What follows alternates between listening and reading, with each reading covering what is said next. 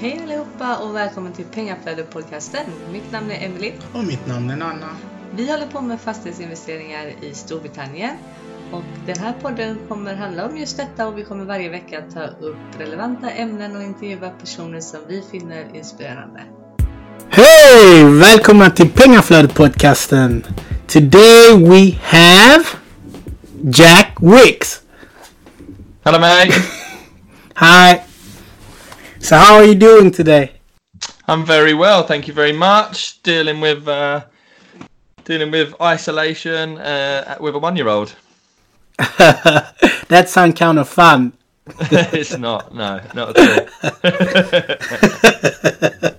How many days have you been isolated now, there? Uh, I think it's about nine, nine days nine or something. Days. It feels like ninety. Wow. Um, it's yeah, it's it's it's hard work staying um staying motivated. Um, yeah, leaving the beer bottles in the fridge and not drinking them all. Uh, it's, yeah, it's uh, yeah, it's, it's, it's strange, but um, but I've found it, it. You know, the emails have stopped, the phone calls have stopped. Um, mm-hmm. so it's kind of it's quite cool. It's it's the time I'm sort of focusing on personal brand, um, coming up with all kinds of ideas on on what I can do next, really, um, or what I can do and, and, release when we're allowed out and released. Um, because yeah, it's it's very rare that we get a time where you're not getting hammered with emails and phone calls, which takes your attention elsewhere. So I'm kind of um, got a lot of thinking time and, and a lot of planning time. So it's, it's yeah, taking the positives out of it. It's, it's it's it's all right. It's just taking a little bit to get used to. I picked the right time to get an interview with you then. That's it. I, I, would, I wouldn't have done it otherwise. you hear that? I see all of you, all of my uh, UK property friends over there going crazy. You're having this Zoom Zoom uh, meetings where you're like chilling together and drinking and uh, talking. Yeah, I had a I had a Zoom Zoom birthday party last night. Um, so there was like eight of my friends, and we were all drinking and partying on our uh, on our computers. It was quite funny. Did you have music on as well then? Yeah, one of one of them's a DJ, so he had a DJ set out. He had everything. So yeah, it was, wow. It's, it's quite funny how you can get you, you think from the sound of it that that would be absolutely awful, and that but but you actually get quite used to it after a while. You forget that you're not there because you're kind of engrossed in it all. It's it's quite cool. Yeah. So how many type of uh, this Zoom or Skype calls do you have kid meetings yeah, a, a, lot. So like, yeah, we had. Uh, I always, I'm always Zoom calling my parents because they want to see the baby. They yeah. don't want to see me. They don't want to see the baby. But um, I know that feeling. yeah, it's actually. Did you did you see the the stats of Zoom since the lockdown? No. So the I'm not sure if I get it right or not, but Zoom is now worth more than all of the US airlines put together. Wow. Yeah. That's crazy. That They've had a huge spike since this because all the companies that now can't have the office, they've now yeah. gone onto Zoom. Um, I think it's worth like I'll have to look this up because I don't want to get it wrong. Um, but it's like 145 billion or something is worth. Like it's, it's crazy. Yeah, it's That's crazy. crazy. That's so, crazy. But I th- I think there'll be a huge shift from this because because the big companies are going to realize that they don't need to have an office to get yeah. the work done. They don't need people to have to travel in and out and the expenses of that. They might be able to pay people less money to work from home because of their saving travel. Yeah. Um, and actually, I, I think people are going to realize that they, they can be kept on top of and kept motivated um, yeah. through through through a computer if done in the right way. Um, yeah. It's going to save companies huge amounts yeah, know, I, office, I, office space and premises are so expensive, and people are going to be able to um, lose so much of it. Okay, enough of Corona. yeah, please. Tell us about your story then. Okay, so how far back do you want me to go? Yeah. How, why did you start with property and what did you do before property, maybe? Yeah, so I I've worked with my brother, my older brother, uh, in pubs and bars, um, pretty yeah. much my whole working life um, up to the age of 23, um, where I went and got a job at the airport because that's where I live, right next to Heathrow Airport. um, because I needed to get a proper a proper job, as they say. Bartending isn't a proper job apparently. Uh, um, and uh, yeah, it was awful. I was doing twelve hour shifts, um, night and day shifts. Uh, I was walking in saying, "How you doing?" to everybody, and the response I was getting was, "Ask me again in twelve hours." and it was it was just a, a hub of depression, basically, and and coming to the end of that that job was like the closest I think I've been to depression because it just rubs off on you and you can't help but feel like that when you're dealing with when you're with people. Um, mm. Which is why they always say it's it's important like the, the, the five people you spend the, the most time with it's important who they are and what they do and their attitude because it rubs off on you. Yeah. Um, and that was a prime example of that is like hanging around with those people who had you know they've been there for like 10 years and they've moaned about the same shit every single day uh, never made any changes and expected a different result and it was like just I, I did i think 18 months in that in that job in the end um, and the straw that broke the camel's back was when i got back from holiday to a letter that said they'd moved me from one part of the business to another which meant that i was previously off during the christmas period like so I didn't need to book it off. I was just off.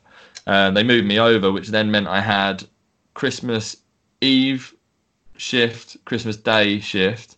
Then I moved on to nights, which was for Boxing Day, and the day after was two night shifts. You were not. I was like, nah, mate, I'm not having that. So yeah, I, I went off sick for uh, I think six weeks before I then quit. so yeah, in, in the meantime, while I was at the job, me and my brother had been on a on a property course. Um, what, what can, you please say uh, around what year we time scale or time uh, are we like what year? When we went to the course, it was probably I was 23, so it was 2013. Okay. Yeah, 2013 timing, um, roughly. And we learnt the basics, and that was like so me and my brother had just bought our similar times we bought our first property um, mm-hmm. and i really enjoyed the process of buying it and um, the negotiation with the with the um, agent actually because it was a probate property so um, someone had been repossessed um, and, and it was available so the way it works in, in england with that is that the agent gets it but they don't really want it because they get a really low commission from it because it's through it's through the courts and the bank just want to get the most money they can. And then you basically it's like a bidding process. You offer, they accept or, or whatever your offer, and but then it has to be advertised in a newspaper for a certain amount of time. It's really strange. Yes, uh, that's strange. So so then we were sort of going back and forth, and someone new came in and offered like a thousand pounds more than we did, and we were just like, oh my god, this is so long. But we built up such a good relationship with um, with the agent that at one point she said, "Put it this way, we're not going to take any more offers on this. We're not going to show anyone else round. Um, so just take it from us that you've got it." Um, and that was kind of where um, the property bug happened because I, you know, like just from building a relationship from an agent, we got that deal. Our first ever. So, keeps happening. Um, yeah, and it was all essentially building a relationship with an estate agent. Um, and that's kind of carried through over to now, um, and and kind of how we got to where we were was was just through dealing with agents. So, how long did it drag on the deal, the probate stuff? Uh, it, it, it, I mean, dragged on. It wasn't that long, but it was very, very much daily back and forth. Of okay. someone's offered a thousand pounds, then we were like, okay, we'll offer two, and then someone's offered five hundred quid, and it was like very. So, but the, yeah. the whole process was quite quick, and because it's probate you have to complete within 28 days. Ah, like it's like auction then. Yeah, yeah, kind of. It's the same thing because the bank just want their money quick. Yeah. Um, so again, that was another thing I had to then go into action and kind of go right, ringing up the mortgage companies, getting a mortgage offer, then chasing all the solicitors and being like, you know, we got 28 days. I was calling them. I was having to like sly off into the um, outside on the phone, just like trying to get them to uh, hurry up every day um, yeah, we got it through, and it all went all went really well. We bought that for I think this is in 2000. I think no, 2013 was when I started. Um, so yeah, it was it was about that. um, and we bought it for 127,000, I think. Where? Um, and we sold it in 2018 Uh-huh. for 250. Woo! Jackpot! Yeah, so it was good. So then, um, yeah, we're in the house that we're in in now, which um, is all just been funded by that one that one agent that we managed to get on board has now kind of funded our um, the move through our family homes really. So it's like when you look at it, it seems like such a small thing to have a relationship with a, an, a letting agent or an estate agent, but actually. When you look at the bigger picture, what it can do, that one deal that you might get from a relationship with an agent can be a stepping stone So have you used the same agent yet today? Uh, yeah, so we've done a couple of deals with them. Um, not loads, to be honest, just because um, it was a personal purchase, so it wasn't business. And we went and and bought our first property, our first investment properties in in Hastings. Where is that? Is that in London as well? Or? No, no, no, that's on the coast. It's um, it's kind of along from Brighton. Okay. Yeah, I Um, know. Right. So it sounds a little bit weird, but we basically my parents moved there um, from here. So my mum was always saying, "Oh, you should come and look at properties here. It's so cheap." Um, so again, while I was at work, I was doing all this research, um, and we realised there was a regeneration project going on there. Um, properties were cheap, but they were getting better, and, and all, all, that, all that sort of stuff. So um, yeah, off we went, and we ended up. Our first uh, investment pro- pro- project was a uh, a block of four flats in Hastings. Mhm. We spent we bought that for two hundred and fifty k. We spent seventy thousand on it, and it was revalued at four fifty. Six Oof. months later. Um, so yeah, it went. It was literally like what we learnt on the course was what happened, step by step. Refinance all the money back out, and you know I was 23 at the time. Uh, I thought I was the absolute bollocks. Look, told you I could do it, easy. Um, so yeah, th- th- this is where it all went tumbling down, basically. So wait, wait, wait, wait. You you fast forward too much. So you went from the, uh, you quit your job, you went to this course, right? the course was done while I was still at work. So this was all kind of happening because I didn't want to work there and I'd found this new passion for property. So um, this was all kind of happening outside of work and, and doing all the research and looking at properties. I was going to Hastings at the weekends or when I was off and um, yeah, so we bought we bought the the block and halfway through the renovation I quit my job because I just couldn't handle it anymore and I said um, I said to my wife or, or girlfriend at the time um, I can't do it anymore. How do you feel about me being in Hastings for three days a week? What did she say? Yeah, so she said yes, luckily. Um, yeah, so I was traveling every Monday. I was going to Hastings, which is about two hours, depending on the traffic, two hours. Um, I was staying over um, either at the property or at my parents'. Um, I was doing all the work, my, well, a lot of the work I was doing myself, and I'm not handy at all. Um, uh, and I kind of assumed a project manager role with no experience of it, um, and kind of, and, and it went all right. And it, it was just, yeah. So that happened. So I was then full time uh, in property quite quick. So yeah, we from there we uh, we bought a block of flats, um, town centre, seafront, grade two listed, amazing building, hugely historical, loads of loads of history with it. It used to be a hotel. It used to be all sorts of stuff. And yeah, this is where it all went wrong. Really, we bought it for uh, three quarters of a million pounds. It was ten flats and a shop downstairs. Um, needed a load of work, and we basically trusted the agent. Which she said what we'd be able to sell it for. She said what we were buying it was a good price. All these different things. We didn't get any second opinions. We didn't get any builders quotes. Nothing. So we did a what's what's called a delayed completion. Yeah. Um, we, we agreed 750. We paid 10% up front. They allowed us access to do the works, um, and then we were to buy it in six months' time.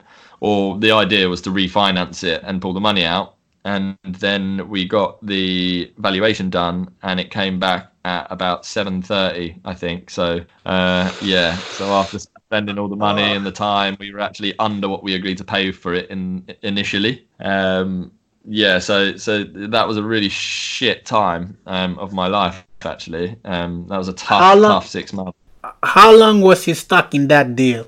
How long were we stuck in it? It was it was six months because they they were already flats. They just needed to you know have some work done to them and stuff. But we do we underestimated the grade two listed element and how how strict they are. Yeah, and, and obviously the values came back completely wrong. So we, I mean, there was a lot that we learned on that project. Um, we lost over a hundred thousand pounds on that one project. Mm. Luckily, the original deal went so well, so we basically secured the investors' money in the other deal, which they were more than happy with. So we came out kind of all Yeah. square with a lot learned.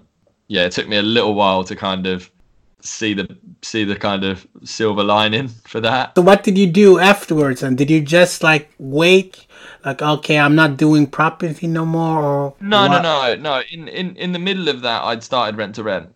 So um, when the first project was finished, I realised I needed cash flow um, because obviously I'd quit my job, and uh, I had a mentor at the time. He said, "Right, that's the only option. Go and do rent to rent." So I did. What time are we now in? What year? Probably 2014. 14 years. I'm just trying to, you know.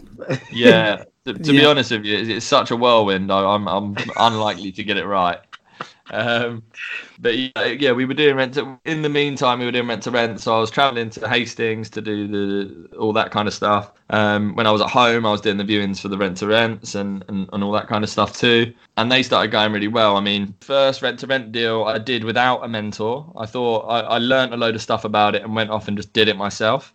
So I basically my way of finding an area and stuff was I typed in my area and as big a, a wider range as I could find. It was like 40 miles. And I typed in the most amount of bedrooms that I could find because my ideology was if I do like a bigger house, then it means like I get have to find less deals.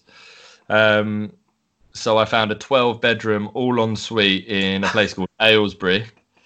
Um, went and met the owner, did a deal, um, and yeah, that was another another massive underestimated renovation. I I allowed myself two and a half grand, and there was no carpet in this place. It was like four floors, and I allowed like two and a half thousand pounds to to do it all. It was unlicensed, so I had to do the Wow. license application. It had it had to be a change of use, and yeah, that that was uh, again like a year of to and fro and trying to make it work.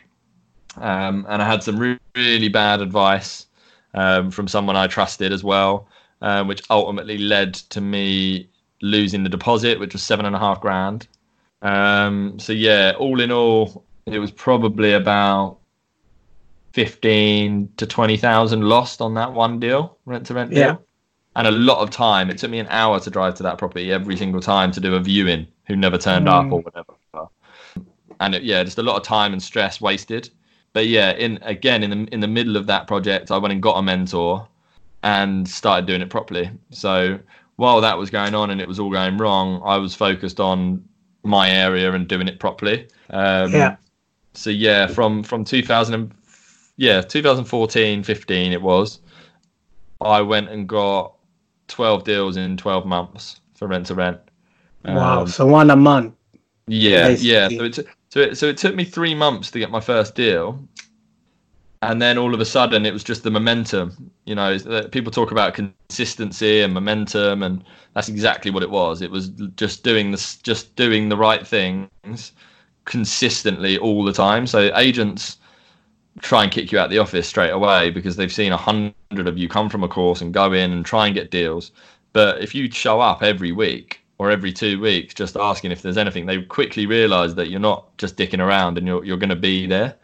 Yeah. yeah. Um, and and when you when, then when you get the first deal and you fund it and you do what you say you're going to do and everything's all good, then you've got um, the proof that you're again you're you're the real deal, and and then they start passing you stuff even more so. yeah. Yeah. Um, yeah, so so then that was my sort of first success, I suppose, within property. Um, we had the success of the block of flats, but then it went wrong, so it kind of scarred us a little bit. But ultimately, I've, I'm I'm kind of at a place now where I'm able to look at all the mistakes and all the things went that went wrong were all my fault. There was there there were other factors that you know didn't help, or, or we got a little bit unlucky, or whatever. But ultimately, I think once you once you own your your mistakes and and you look at it and say, you know, uh, there was two deals there that lost money. Uh, Mm. There's one catalyst, which was me. Um, and and then you start to look at stuff and, and why did we lose money? Well, we didn't do the right due diligence because I'm not a numbers person. Yeah. Um, so I need I need a numbers person with me. So when I'll go and do the negotiation with that those numbers that have been given to me by somebody else, um, and I, I can make things work with that. So a lot of people will blame other stuff. It's Hastings' fault. Uh, it was the agent's fault. It was the time of year and the values got downvalued or whatever. But ultimately, they're just other factors that that contribute to that. Sorry for cutting you off, but what are you saying for people like now? Because we've seen a lot on the social media that doing that just had like a portfolio of just SAs and like they're crumbling now. You know, more more or less.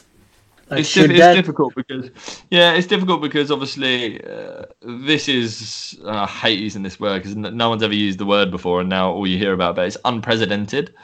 Again you could look at the luck thing and say well actually i've just gone and got a load of service accommodation rent to rents or or whatever and i'm kind of got all these rents to pay or mortgages to pay and i'm not getting anyone in but you've you've got unlucky there. But ultimately you should look to be you this has taught us or it's taught me anyway and it should teach other people that this is the worst case scenario mm. so you need to be looking at your business at a worst case scenario and can you at at worst survive it so yeah. you know if if in six months we've come out the other side and we're no worse off then we've survived it and then business can go on as usual um, yeah. so i think with something like service accommodation you're putting all your eggs in one basket but again, it's, it's, some people have just got unlucky because you know they the, people say that you should laser focus on one strategy, get yeah. it right. So some people might have just started six months ago, and they've gone really focused, and they've gone and got five brilliant deals, um, and it's all gone tits up because this random pandemic that's come out of nowhere. Yeah. Um, and there's not enough time for them to get really good at service accommodation enough to move on to another strategy. There's just not enough time for it. So yeah. yeah, I think people have got unlucky, but I think people need to look at businesses from now on with this as a as a kind of educator uh, and see how to spread your risk a lot more. Um, yeah. And and if those service accommodation units weren't to get any guests all of a sudden, and it's going to be rare, and it might never happen again. Um, yeah.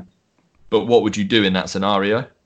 Um, yeah. Could you could you put a rent to rent HMO in there, which would at least potentially, as long as your tenants are going to pay, um, prop up the business and, and, and kind of keep you paid. Um, it's yeah. difficult. I, I think more than ever, people are going to realize that multiple streams of income is the most important thing um, for for for you to be able to sleep at night. Basically, you know, people are losing jobs. That was their one form of income. They've got nothing else, and nobody else is hiring.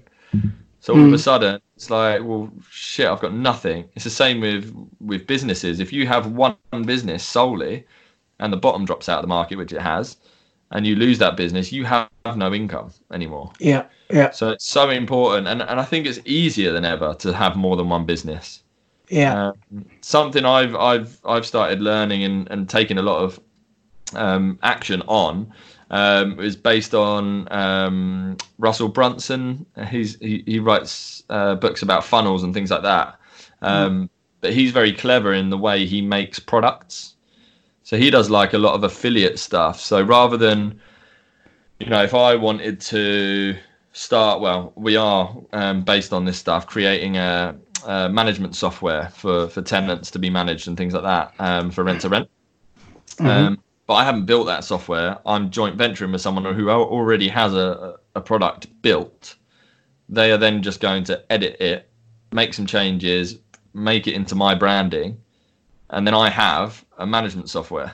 Mm. That's been done in a matter of months, not if I was going to do that from scratch, years.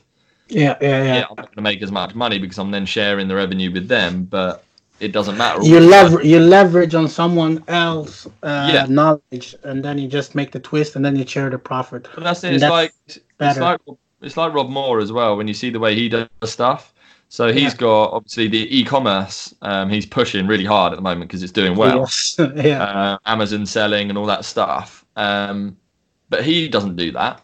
He doesn't do that. But he knows someone who does it and is getting really good results he then gives them a platform in which he can sell. He then takes fifty percent of the revenue. Yeah. So very quickly he's swi- like switched around and is figuring out how to make money Yeah, in- yeah, in yeah. the market and very quickly because he's not providing the content. He doesn't have to start a business to prove that it works to then sell a, a course on it. He's just working with other people. The other people are f- happy with it because he is a key person of influence and, and he can he can get bums on seats and views and stuff bought. And that's kind of the way I want to go down is kind of be be more of the the key person um, Yeah. that can then just work with other people who are brilliant at what they do put it into a product, a service, or, or whatever, and, and brand it in, in, in my own branding and create more and more um, services that are amazing for, for people. Yeah.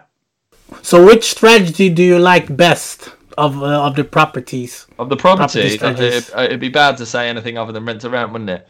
Um, yeah, I, th- I, I don't. I don't think there is a best. Um, every strat, it's it's going to be strategies need to be decided on outcome, um, what your income target is, um, and ultimately what timescales, what you want out of life. Um, you know, some people are more than happy to be busy uh, and manage tenants, things like that. And and if that's the case, then then do a rent, do an HMO strategy, which and, and self manage if that's what you enjoy. Do a serviced accommodation where you're going to be essentially a hotelier.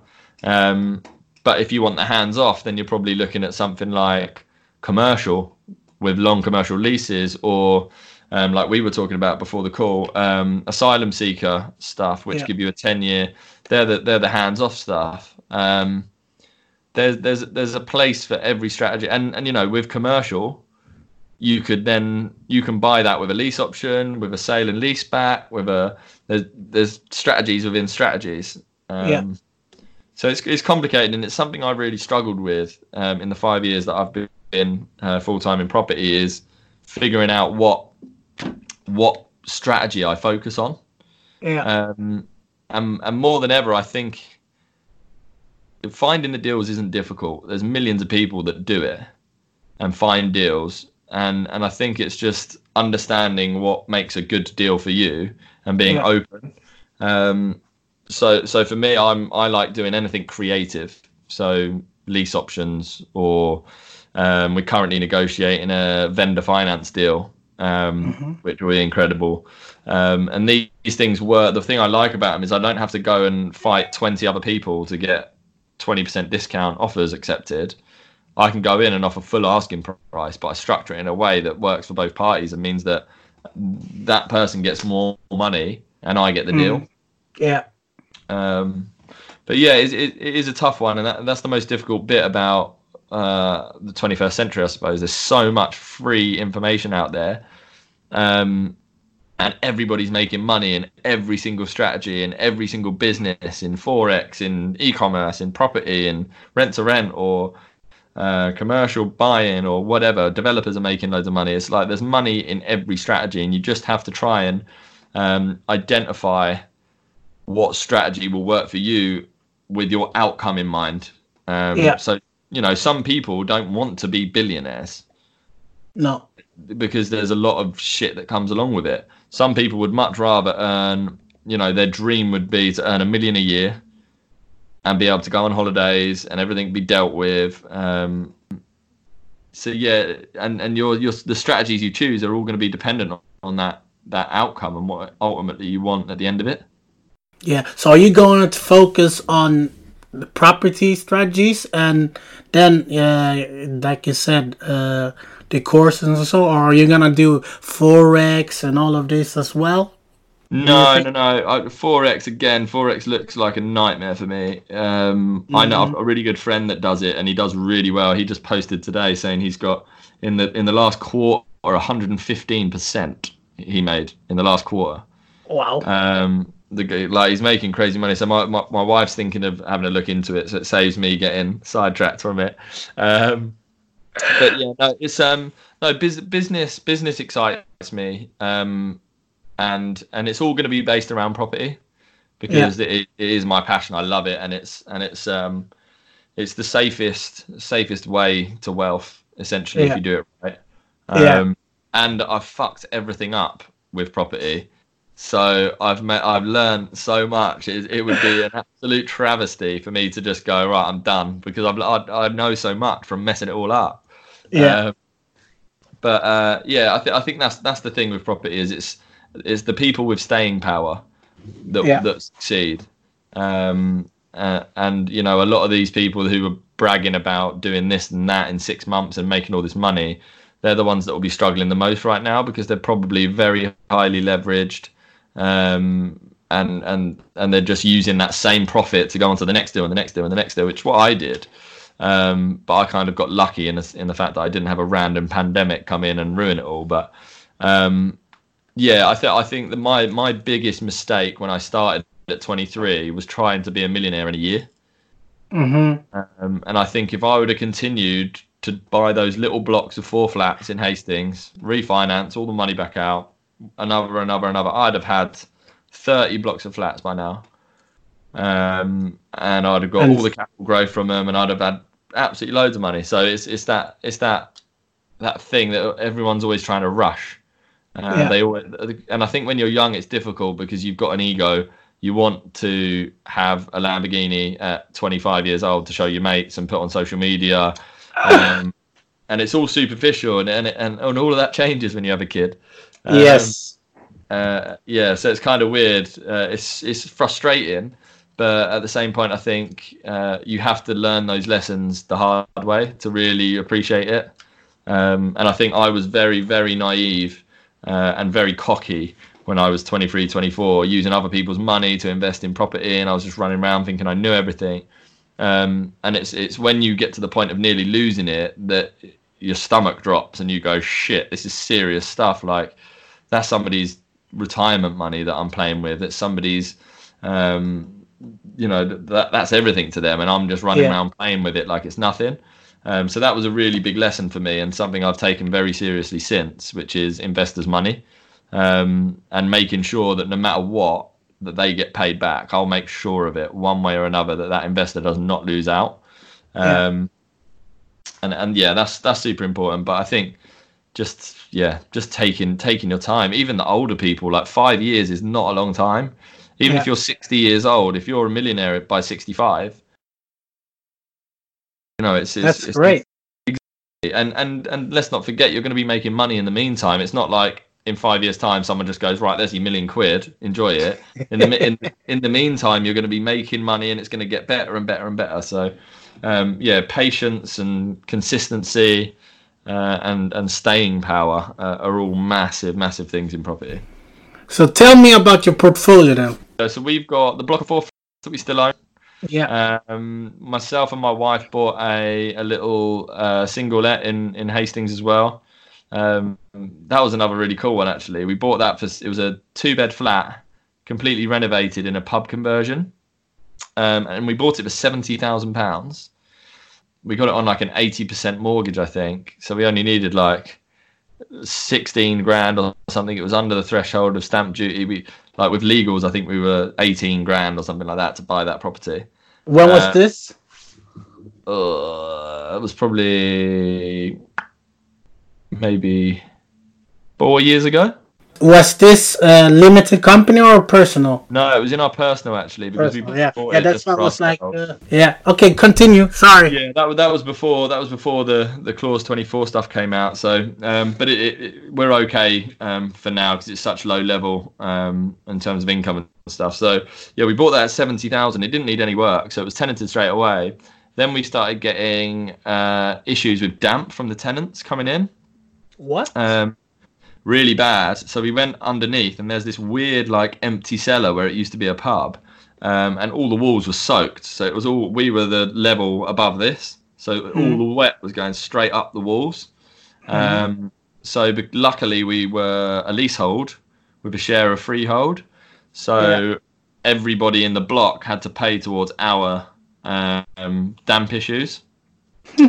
Um, so we've now got like a 10 year guarantee for the damp work. I think we had to pay four grand towards it. Um, yeah, because it was like 30k to do this thing. Um, they had to come in, chop all the plaster off, and it was a big job. Um, Yeah. And we obviously we lost rent for almost a whole year as well. And we had to pay council tax and all that kind of stuff. So it wasn't ideal. Um, but after that, two years after we bought it, we got it revalued, and it was valued at 115 grand. Um, so we again we pulled out all of our money, um, and yeah, it was another kind of a, a luck luck that I suppose, and and that's the thing about property. If you're consistent and you continue to just do stuff, you Yeah. get both sides of the coin. Um, Yeah. You know, we've got we've got really unlucky with stuff, but then you look at that and you're like, well, we bought it for seventy grand, and all we did was spent four grand on it for some damp work, um, and had had a void for for a year. Um, but then we got all of that back out, and we sat there now with a, a valued property at 115k, and it's like, That was a crazy capital growth. yeah, in two years. So it's like, yeah, we got the other side of the coin there. So we got lucky, and um, I think that's that's yeah, that's that's the benefit of consistency and just keep keep plugging away. Is you you will get lucky as well. Okay, so you got that one, and a, a block of flats. We've got well, we've got the house that we live in, um, and then we've got 18 rent to rent properties in our portfolio as well. How much are they cash flowing, if I may ask? Before Corona, of course. Not- yeah, not- yeah. Uh, that's not been affected just yet. Um, Okay. But when we're when we're full and no voids, we're at fourteen thousand pounds in profit per month. Wow. And you're sharing this with your brother, right? Yeah, yeah, yeah, Yeah, yeah. yeah. I mean, everyone always thinks that I'm like running around spending all this money that I've got, but um, your your brother is in like behind the scenes, you know. You never see Yeah. him. that's it. That's why when I saw him at 10X, I was like, ah, is that your brother? But yeah, I'm doing it with him. I always thought it was just you. no, no, no. Yeah, he does all the hard work. I just look pretty on camera. um, yeah, it's uh, it's, it's difficult though because we've had to where where we made the mistakes on the first rent to rent, where we made the mistakes on um, on on the early days stuff. Um, we, we we went and got personal loans out to pay people back. Um, so we're still paying for those things. So so the monthly money that comes in is also paying for those debts and those um, those, Yeah. those payments and mortgages and all that kind of stuff. So yeah, it's, it's an absolutely awesome business. But if we were to start from scratch, then yeah, we'd we'd be absolutely um, winning. But um, it's kind of paying for a lot of stuff that that we How- did wrong in early days. how long how long did it take for you to get those 18 rent to rent? Because you got 12 in one yeah, year, got- right? Yeah, we got twelve. Then we kind of slowed down uh, for six months. We, we we focused on filling the rooms and keeping them full more than getting more deals because we were finding that we were so constantly just get, getting another deal that we weren't actually doing the viewings and putting the effort into getting them full. Um, so we were, we were finding that we had way too many voids in the portfolio. So we, we decided to take six months off of finding deals, which I found really hard to stop. um, and yeah, that worked really well. We were full, um, and then we started looking again. Um, so we've been doing rent to rent for four years now total. Yeah. Yeah. Um, so yeah, about about three years in, we started to um, because a lot of deals were on three year deals, um, and some of them weren't so good. So we've been we've been kind of chopping a few um, that weren't as as good. They were taking more of our time, making us less money. They were the ones that were getting the voids, the maintenance problems, and all that kind of stuff. Yeah. Um, so we gave them back to landlords um, and went and got better, um, newer properties. So yeah, it's, it, the whole process has been four years. Um, The majority were bought were, were got early on in the first year, and then we kind of just chipped away, got some new ones, got rid of some. Um, some we still quite a lot of the, the the initial twelve we still have. We probably got rid of about four of the initial ones, I think. Yeah. And where where are all of these rent rents? Are they all based in London or? Yeah, so they they're all in Surrey. nationwide? All in Surrey. Yeah, Okay. so we work in a place called Woking. Um, we've got a lot in Addlestone, but they're all within a ten mile radius. Okay. That's, that's really important when it when it comes to this stuff because you can then have your team. So we've got a maintenance man who who goes to every single property and he can zip through. We we might have five maintenance jobs he needs to do, all in Yeah. different properties, but it only takes him. It doesn't take him long. He can kind of work out a route on the way home. He can just zip to a couple. Um, Okay. And the other benefit of that is if you've got um, a whole load of tenants wanting to view rooms and you fill the room, then you can go, oh well, we've actually got one down the road um, that's very similar quality. Would you like to come see that? And you can kind of feel feel them as you go. Then I s- assume uh, the eight that you have from the original, they're like the term is like ending. Have you already extended them? Yeah, we've extended them. Yeah, yeah. Um, some of them were with agents, and we've now gone directly with the landlord. Um, saves the landlord some money and stuff because they've now built trust with us, and they know that we're gonna um, look after it in the right way. Have you thought about purchasing them like a lease option on We them? have, yeah, we have. There's one going through at the moment, um, which is a like another story uh, in itself. of, of, of the ups and downs of property investment. So we, uh, I'll tell you about it actually. So this was one of the first, prop- I think it was like the third rent to rent I got, and it was basically one big detached house, um, but it was split in two. So one side was already a six bedroom licensed HMO, Yeah. and the and the other side was a three bed family home that had just been smashed up by a family friend or a friend of a friend that she let in. Um, They kicked the doors in, punched holes in walls, all that kind of stuff. So she was renovated the whole thing, um, and I took it all on as one big property. So we were paying three and a half thousand a month in rent. So Yeah. we turned it into it's essentially a ten bed HMO all in. We pay three and a half grand a month in rent, and the rent in was six k. So again, it was an unbelievable deal. So so Christmas 2018, um, we agreed to purchase that property um, with a delayed completion. Yeah. Um, so we we paid five percent deposit, uh, and this was three a seven hundred and fifty thousand purchase. So we paid five percent down um, and exchanged with a delayed completion. The completion was set for December two thousand and nineteen. So December just Mhm. gone. Yeah. Um, and we had the mortgage ready. Funds were in the uh, the seller's account, um, and they just refused. What? They just refused to complete. Why? Well, I don't know. Um, we we basically in in in the time between exchange and completion, we got um, planning permission um, for twelve flats. Um, Yeah. So whether or not she's seen that and she uh, she likes the idea of doing the flats herself, Yeah, I think I saw a video. You, you did a video about this. yeah, Yeah. um, yeah. Ah, So still, three months later, we're no closer to completing on this. The mortgage company have pulled the funds out. Uh, the investor or joint joint venture, it's, it's a joint venture, um, but they've pulled their money out.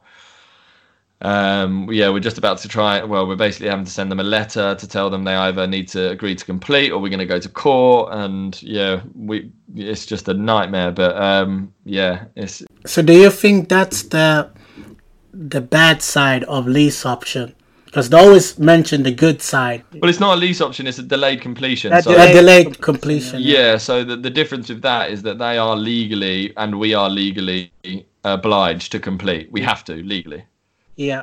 So if we don't complete within the right amount of time, then we lose our deposit. They get the property back, and they and then she can take us to court for it for further um, losses or you know loss of opportunity or whatever. Um, but then but then the onus is on them to complete as well. Okay. So But now we're having to go through a process of litigation. So we've already got a litigator who's got all the information, and he said we we're in the right. She has to legally complete on this property, um, and now we're having to go through what expenses we're going to need her to pay because we've got all of our money tied up, um, and three months down the line we're no closer. Um, The mortgage company have pulled funds, and now, especially with this going on, the valuations probably come back less because it's the, Yeah. the the evaluation only lasts for three months. Um, so there's all, all all this complicated process that's going to come with it. I'm sure it'll be fine in the end. Um, but the ideal was for us to to have that done and dusted and have these 12 flats on sale by December, um, January 21, something like that. yeah. Um, and yeah, that's not going to happen now. Um, No. Yeah, because it, cause it's, it's an absolute dream deal as well. To give you an idea on the figures, it's purchase price of 750k, um, roughly real rough estimate of, of 750,000 development cost. Um, with- with a GDV um, or end value of 3.4 million. Yeah. That's great, but yeah, like you said, all of this. I just hope. How long can it drag on? Do, does It, it, it, the- could, be- it could be five years if you know. It, it, it, there's no there's no like set time. yeah, Um, ultimately, we're in the right, and she would be silly to make it drag on because the more it drags, the more um, expenses she's racking up essentially. So if we if she take if she wants to go to court and she loses, then she's going to have to pay all the court fees and all that kind of stuff. So Yeah. it's going to get it. It could get really messy and very expensive for her. So I think she's probably going to say, "Go on then, complete," but then she still has to pay us loss of you know we've we've probably lost a lot of opportunities and, and all the other stuff that that that should have been done yeah. So you're a family man like me, yep and you do property. Yep I, I, I think your son is one year, right? I'm correct. yeah Correct. yeah just Yeah, over yeah. yeah. Yeah, one year. Yeah. So how do you cope, like family life, property? Because do, do you do, does your missus work or is she uh, Yeah, she on does, parity? no she's just she's just off of uh, maternity but obviously she's home at the moment but um yeah it's it's it's difficult and it's a transition but i think um the the importance of routine comes into play a lot and i'm really bad with routine. Um that's kind of why i wanted to work for myself is so that i didn't have to have one and then i'm getting told i need one. Um but yeah it's it's really important for for both halves. So me and my wife need to know what we're doing so we can both plan. Um, and obviously, exercise is really important. And it's like, where do you fit that in when he needs to get fed and he needs to go out for a walk and he needs to be played with? And, you know, we've got uh, childminder who he's not with at the moment. But um, yeah, he normally goes there twice a week at the moment and it'll go up to three days. And then you've got to work out, you know, he's got to be ready for them and then he's got to be back at six. So we're kind of having to work in between. Um, as to when do I exercise. So it, it the idea, and this hasn't worked because I'm just struggling to get up at the moment because it's, it's a really weird situation. But um, the, the normal the normal routine will be 6 a.m. 6:30 wake up, um, go downstairs and just have a chill and a, maybe like a, a stretch or something in silence. Like Yeah. no TV on, no nothing, just like quiet Yeah. um, because there's always so much noise um, going on. So yeah, just just some quiet for like 20 minutes, and then I'll go um, go to the gym um, or or train or whatever. We we've got like a, a HIIT training type thing that we do. Um, then I'll come back and I'll take over from from the baby, and then Ali will do her exercise.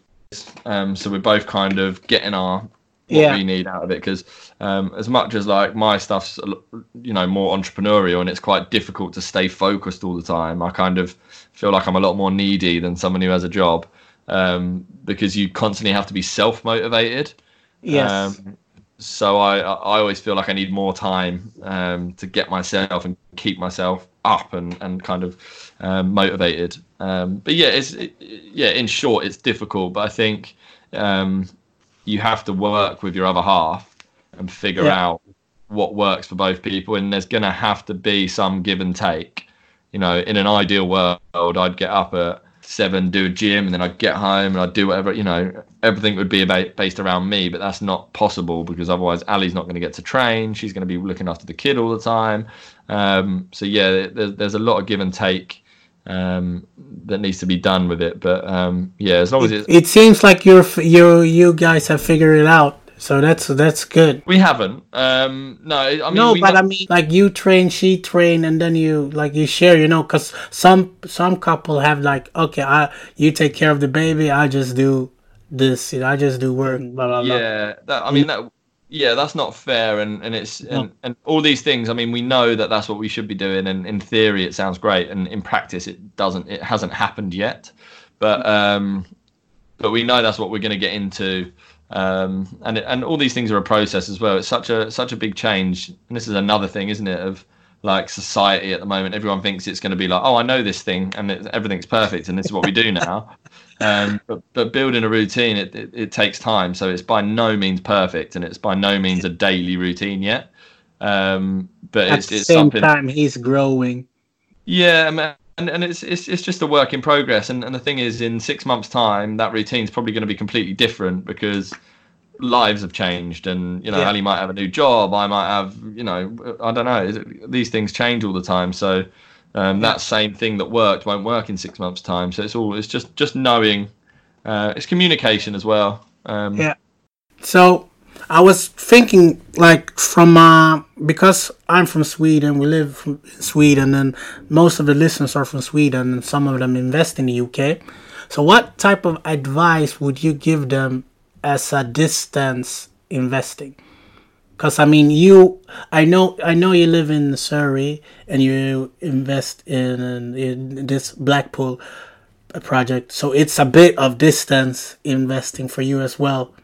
So, what kind of tips would you recommend? Or I, th- I think well, ultimately you've got to do a lot of due diligence if you're if you're not going to meet the person in in in real life. Yeah. Um, look look at make sure that what they're saying is true is true. Check out their their company on Companies House and, and all that kind of stuff. Um, Yeah. But more than anything, I mean, just just spending time. You know, you're in Sweden right now, and we're having a a a conversation over, and it's just so possible to have proper conversations and get a feeling about someone over Yeah. the internet now.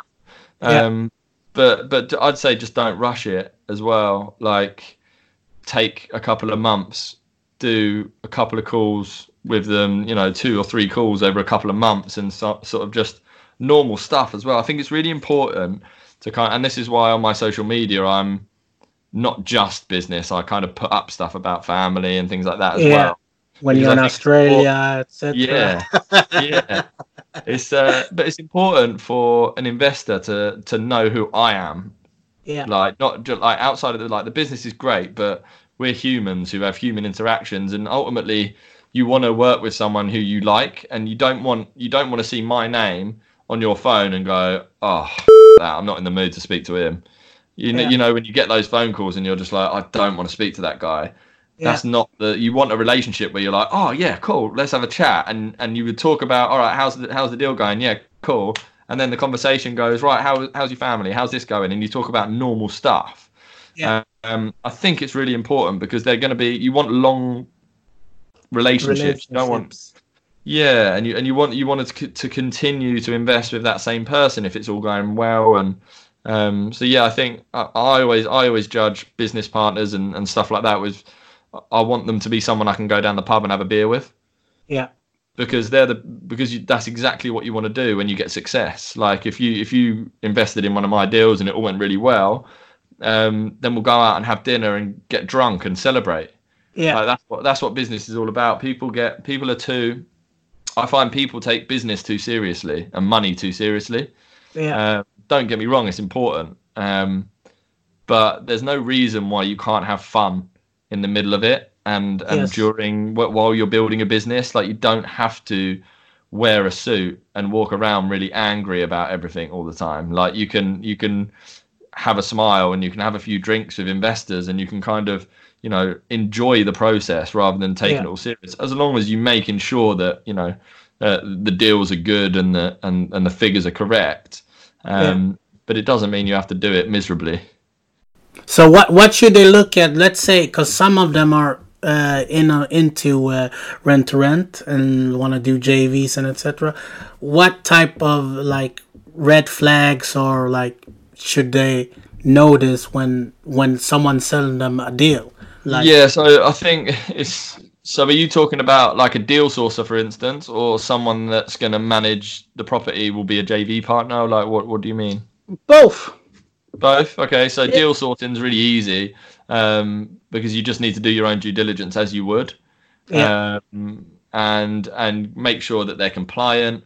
Uh, and also, one thing I would probably ask is maybe maybe ask to speak to or try and find some current um, investors that they've done deals with Yeah. um, ask and and ask them what was the process like. What would what are the- what is the deal like now? You're running it. Was it what they said it was? Is it better than that? Is it you know? Um, but ultimately, I'd just stick to the stick to the ones that have got got a good um, rep already. You know, there's some quite big deal sourcing companies, and and they people that, the ones that have been around for a while. They're the, they've been around for a while for a reason. Yeah. Um, and it's not to say that someone who's just started isn't a good deal sourcer um, because they can still find really good deals. You've just got to be more careful. So I think from someone, if I was abroad and I couldn't meet someone in person, I would try and stick to the more um, the, the long term, the bigger guys. Yeah, and it might be Yeah. more expensive, but it's going to be more expensive if you go with someone who's inexperienced and gives you a shit deal. Yeah. Um, That's and then true. you end up losing loads of money. So it might be an extra grand in sourcing fees, but it, it's it, you've got you know it's going to be legit, and the, and the, the figures are going to be pretty much there. Yeah. Um, but yeah, in terms of a joint venture partner, if, if you're going to want a joint venture with someone and put the money up while they do the work and find the deals, um, again, I would find out who they've learnt from, and if it's your lead, stay far away. uh, it's uh, Oh, I'm dying. yeah, he's a clown. Um, About him, I I know we're not gonna talk him like that, but like it seemed like he never did property. He just like started selling courses and the the BBC documentary. I saw I saw it and I was I was just amazed. I yeah, amazed. it's crazy. Yeah, they, they brought out a new one that I've just watched, which is uh, he he basically on stage said that he'd paid um, Lord Sugar a load of money for mentoring, blah blah blah. Uh, and Lord Sugar's literally done a video saying I have no association with Leeds. He never paid me. All he did was he did a paid meet or greet for the picture. Um, And he's actually um, had his lawyers write to Leeds and say you need to stop telling people this story.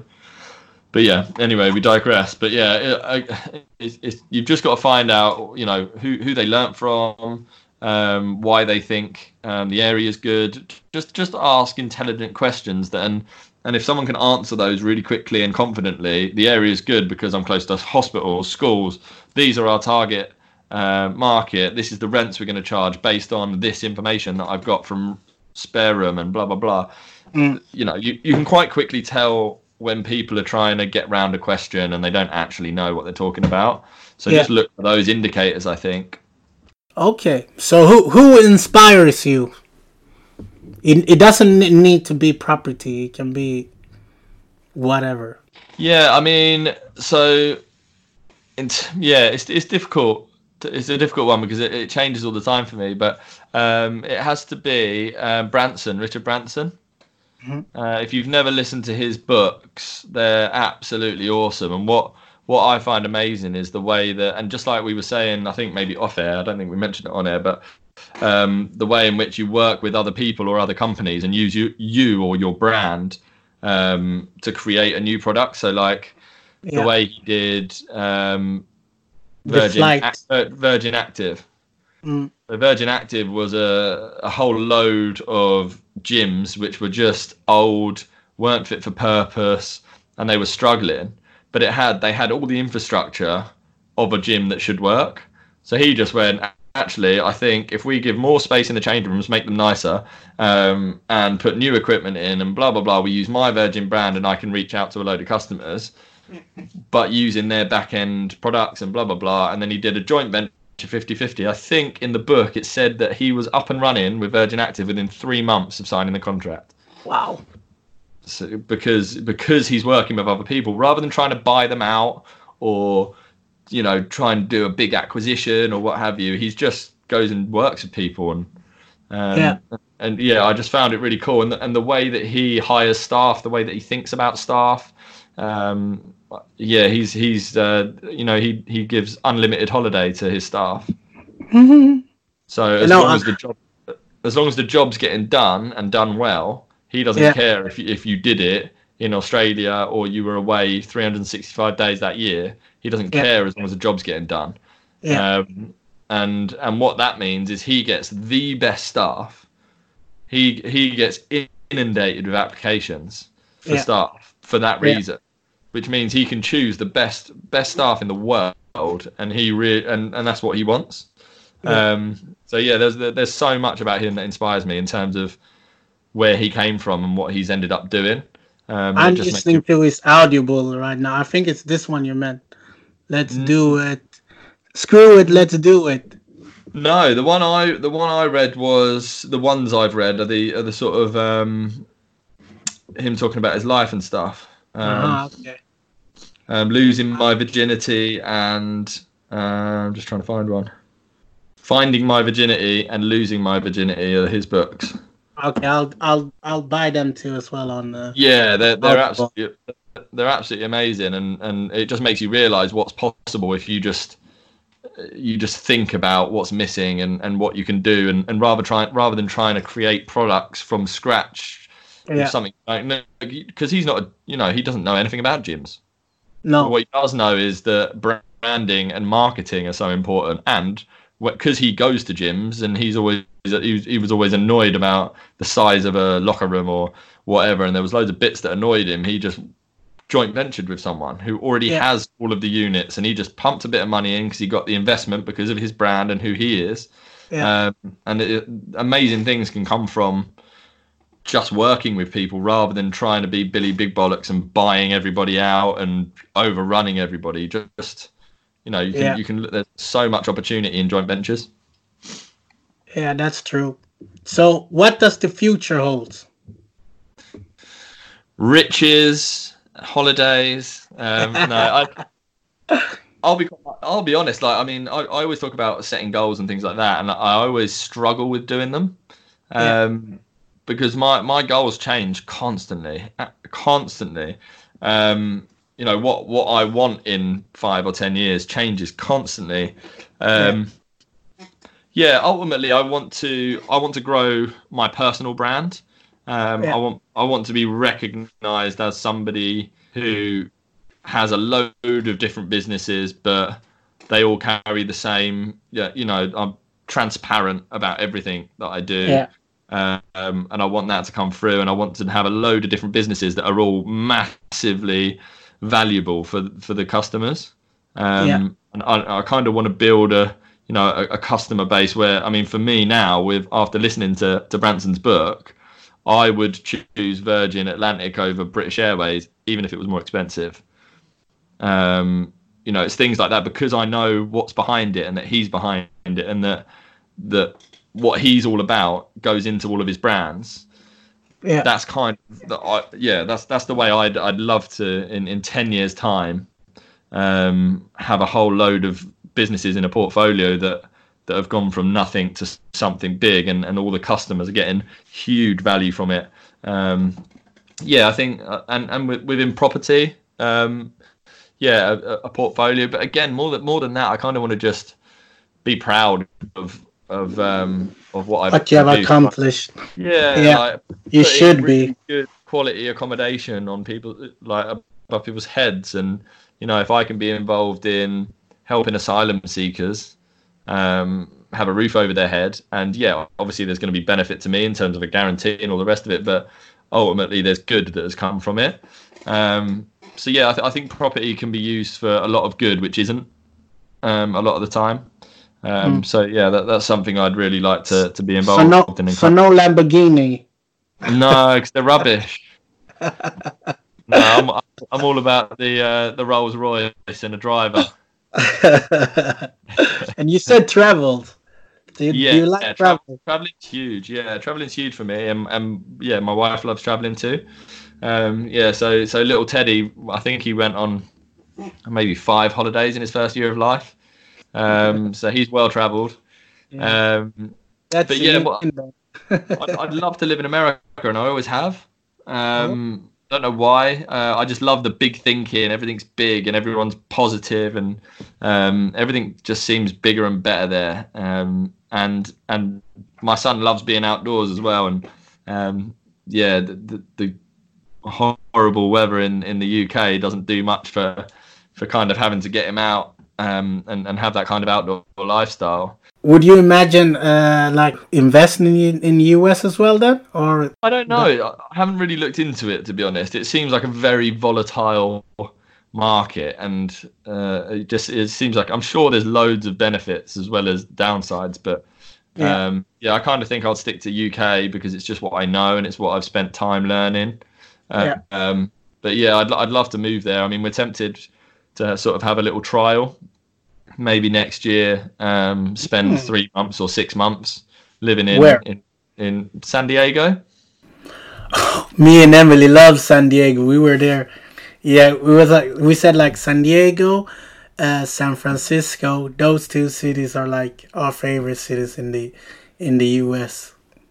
Especially San Diego. Yeah, and and again, there's loads of different pockets and stuff like that. But I I just I would hate to get to the point where Teddy's old enough where he needs to go to school, and then you're kind of in the school system and and kind of go, I wonder what it would be like if we were living somewhere else in the world and haven't Yeah. actually tried it. Yeah. Um, yeah, so I really want to, even if it's just a little trial or six months or something, and go. Actually, do you know what? I, the UK is much better um, Yeah. for a lot of reasons. I, th- I think a lot of the time you think that the grass is always green on the other side, and there's a lot about the UK that I'll probably miss and not realise. But um, yeah, I just I just don't want to be in a position where I've not tried something, um, and I'll look. You should do it. Just go and do it, and then see it.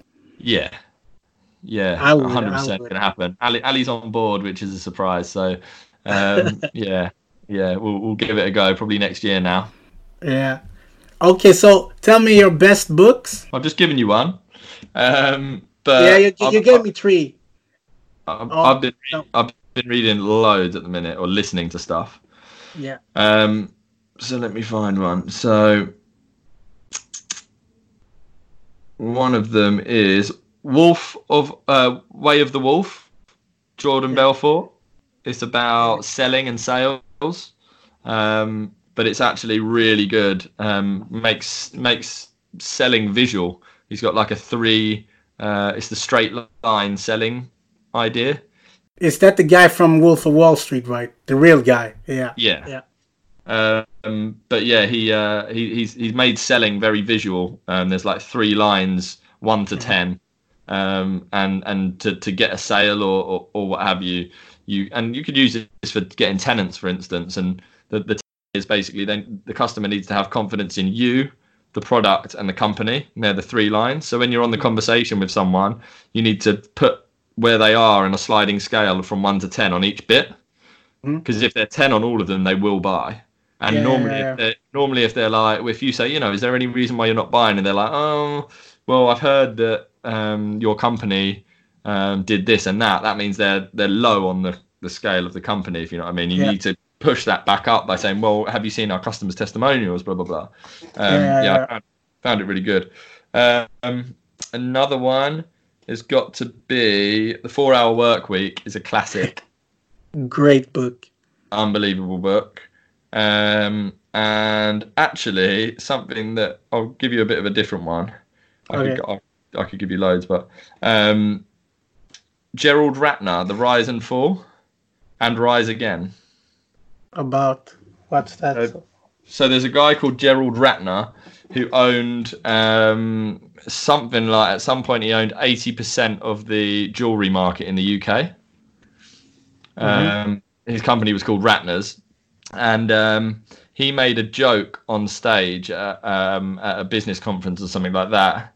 He said that um, his his uh, his earrings. He did like a cheap earring. He said they were the um, you can buy a, a pair of earrings for the same cost of a prawn sandwich, um, and the prawn sandwich would probably last longer, or something like that. Um, and he also he, he also made he he said something about um, them being crap or something like that. He, that, that there was a quote that he made, but he walked out of that room uh, and he'd lost eighty percent of the value of his business as he walked Wow. out. Yeah, um, and his story is just incredible. Um, How came back. on- so he was like friends with Sir Alan Sugar and people like that uh, from the, like a London boy. Um, yeah, and he had millions. He was flying around in their helicopters and all that stuff, and he lost it all from one speech, one joke that he made on a speech. Um, and no one would lend him money because he had loads of lenders already. Um, he, he went through eight years basically in a, a black hole of just sitting around doing nothing because he was just depressed by the whole situation, as you can imagine. Um, but eventually started getting back on his feet and stuff. Um, and yeah, the story is that he basically wanted to buy. There was no gyms in his area, he wanted to buy a gym, so he found a site, but no no one would lend to him because he, they lost loads of money from his other venture. Um, Yeah. so, so what he did was he put, got an artist to do an impression of what that gym would look like when it was finished. He then Yeah. sold memberships to the gym. So he went round saying, "This is what the gym's going to be like. If you give me a direct debit form for forty quid a month or whatever, you don't pay any sign-on fee." He got like thousands of people give direct debits. Then he went back to the banks and said, "Now can you lend to me? Look, I've got people wanting to to go to this gym." They all said no, but one, and one said, "All right, we're, we're going to lend to you, Mr. Ratner." And he said, "Can I ask? I've just been to twenty different banks, and they've all told me no. Still, can I ask why?" Why you're going to let me um, borrow money for this gym? And he said, Yes, because my bloody wife signed up to your gym. yeah, that, that's kind of the story. So he, he basically built this gym, uh, and I think he ended up he got ended up a chain of gyms. He then sold them for millions. Um, he then started up another jewelry company in India, I think, which is then uh, Ratner's Online and stuff like that. So he's back. Um, but yeah, his story is absolutely amazing, and he he That's talks about how he he much prefers his level of wealth now to what he did when he was super rich. yeah. Uh, so you know he's earning probably a million a year, if not more, um, and he much much prefers that level of wealth because um, there's you know you keep him grounded. Yeah, um, yeah. So it's all those sorts of things are sort of makes you think when you're trying to be this big, massive, multi-million pound yacht. It's like, well, actually, everybody who's got to that level seems to not enjoy it very much. So, um, yeah. Okay, so what about movies then? Movies. I'm a comedy fan. You see. Mm-hmm. So one there was a, there was one on uh, the other night that reminded me. It's one of my favourite films. It's called Old School. Old school. Is it Mm. is it uh, U.S. or UK? Yeah, US. It's got um, loads of really famous actors in it. Um, yeah, I think I've seen. I've, I, I've, I, it, it sounds familiar. yeah. Check it. Check if you can watch it. Watch it because it's it's so funny. I love it. Um, and what else film wise? I'm not a huge film buff, you know. Um, yeah, I like I like the sort of basic comedy stuff. There, there's none that I'm really. I'm not like Star Wars. Never watched Star Wars. Um, yeah, yeah. All all the comedies really. Anchorman. Yeah. Anchorman is superb. What about the TV series on Netflix or? TV series The Office, the UK Office. yeah, the UK one was better than the US. Because the UK was was the original, right? Yeah, I do like I do like the US still, um, but it's just different. It's not the same program. No. Um, yeah, I just anything with David Brent basically. I'm his biggest fan. Yeah, that's good. Yeah, I think that's what I have. Do you have anything for me? Uh, no, I don't really care. Um, um, no, yeah. T- tell me, what, what what have you been doing since we last spoke? I don't know if you remember the the house that uh, we pull out of because they were like, yeah. So we pull out of that. We bought another one in in Swansea. We uh, and we sold it now in January because of the six month rule. Uh, yeah. So we sold that one. We did a rent to rent SA. It was going good, but the landlord was he was horrible. It was mold, and he didn't want to fix it. Oh, okay. And when we set up the SA, he didn't want to give us all of the keys. He just gave us one key, and you cannot run an SA with just one key. No. And then we did uh, rent to rent in uh, Swansea, and that that one is full at the moment. Yeah. So that's that's us. We're not nearly there like you, but we're aiming. Uh, it's a process. I'm not nearly there either. So so thank you very much for your time, then. no worries. Thank you. And if people would like to find you, where where can they find you? Yeah, find me on social media. So Instagram is Jack Wicks UK. Um, my email, if anyone wants to find out information on training or investing or anything like that, is jack at thewixongroup.co.uk. Um, but yeah, that's it. Then don't be stressed. Invest, people. I like it. Good mate. Thank you very much. I'll speak to you soon. You. Cheers.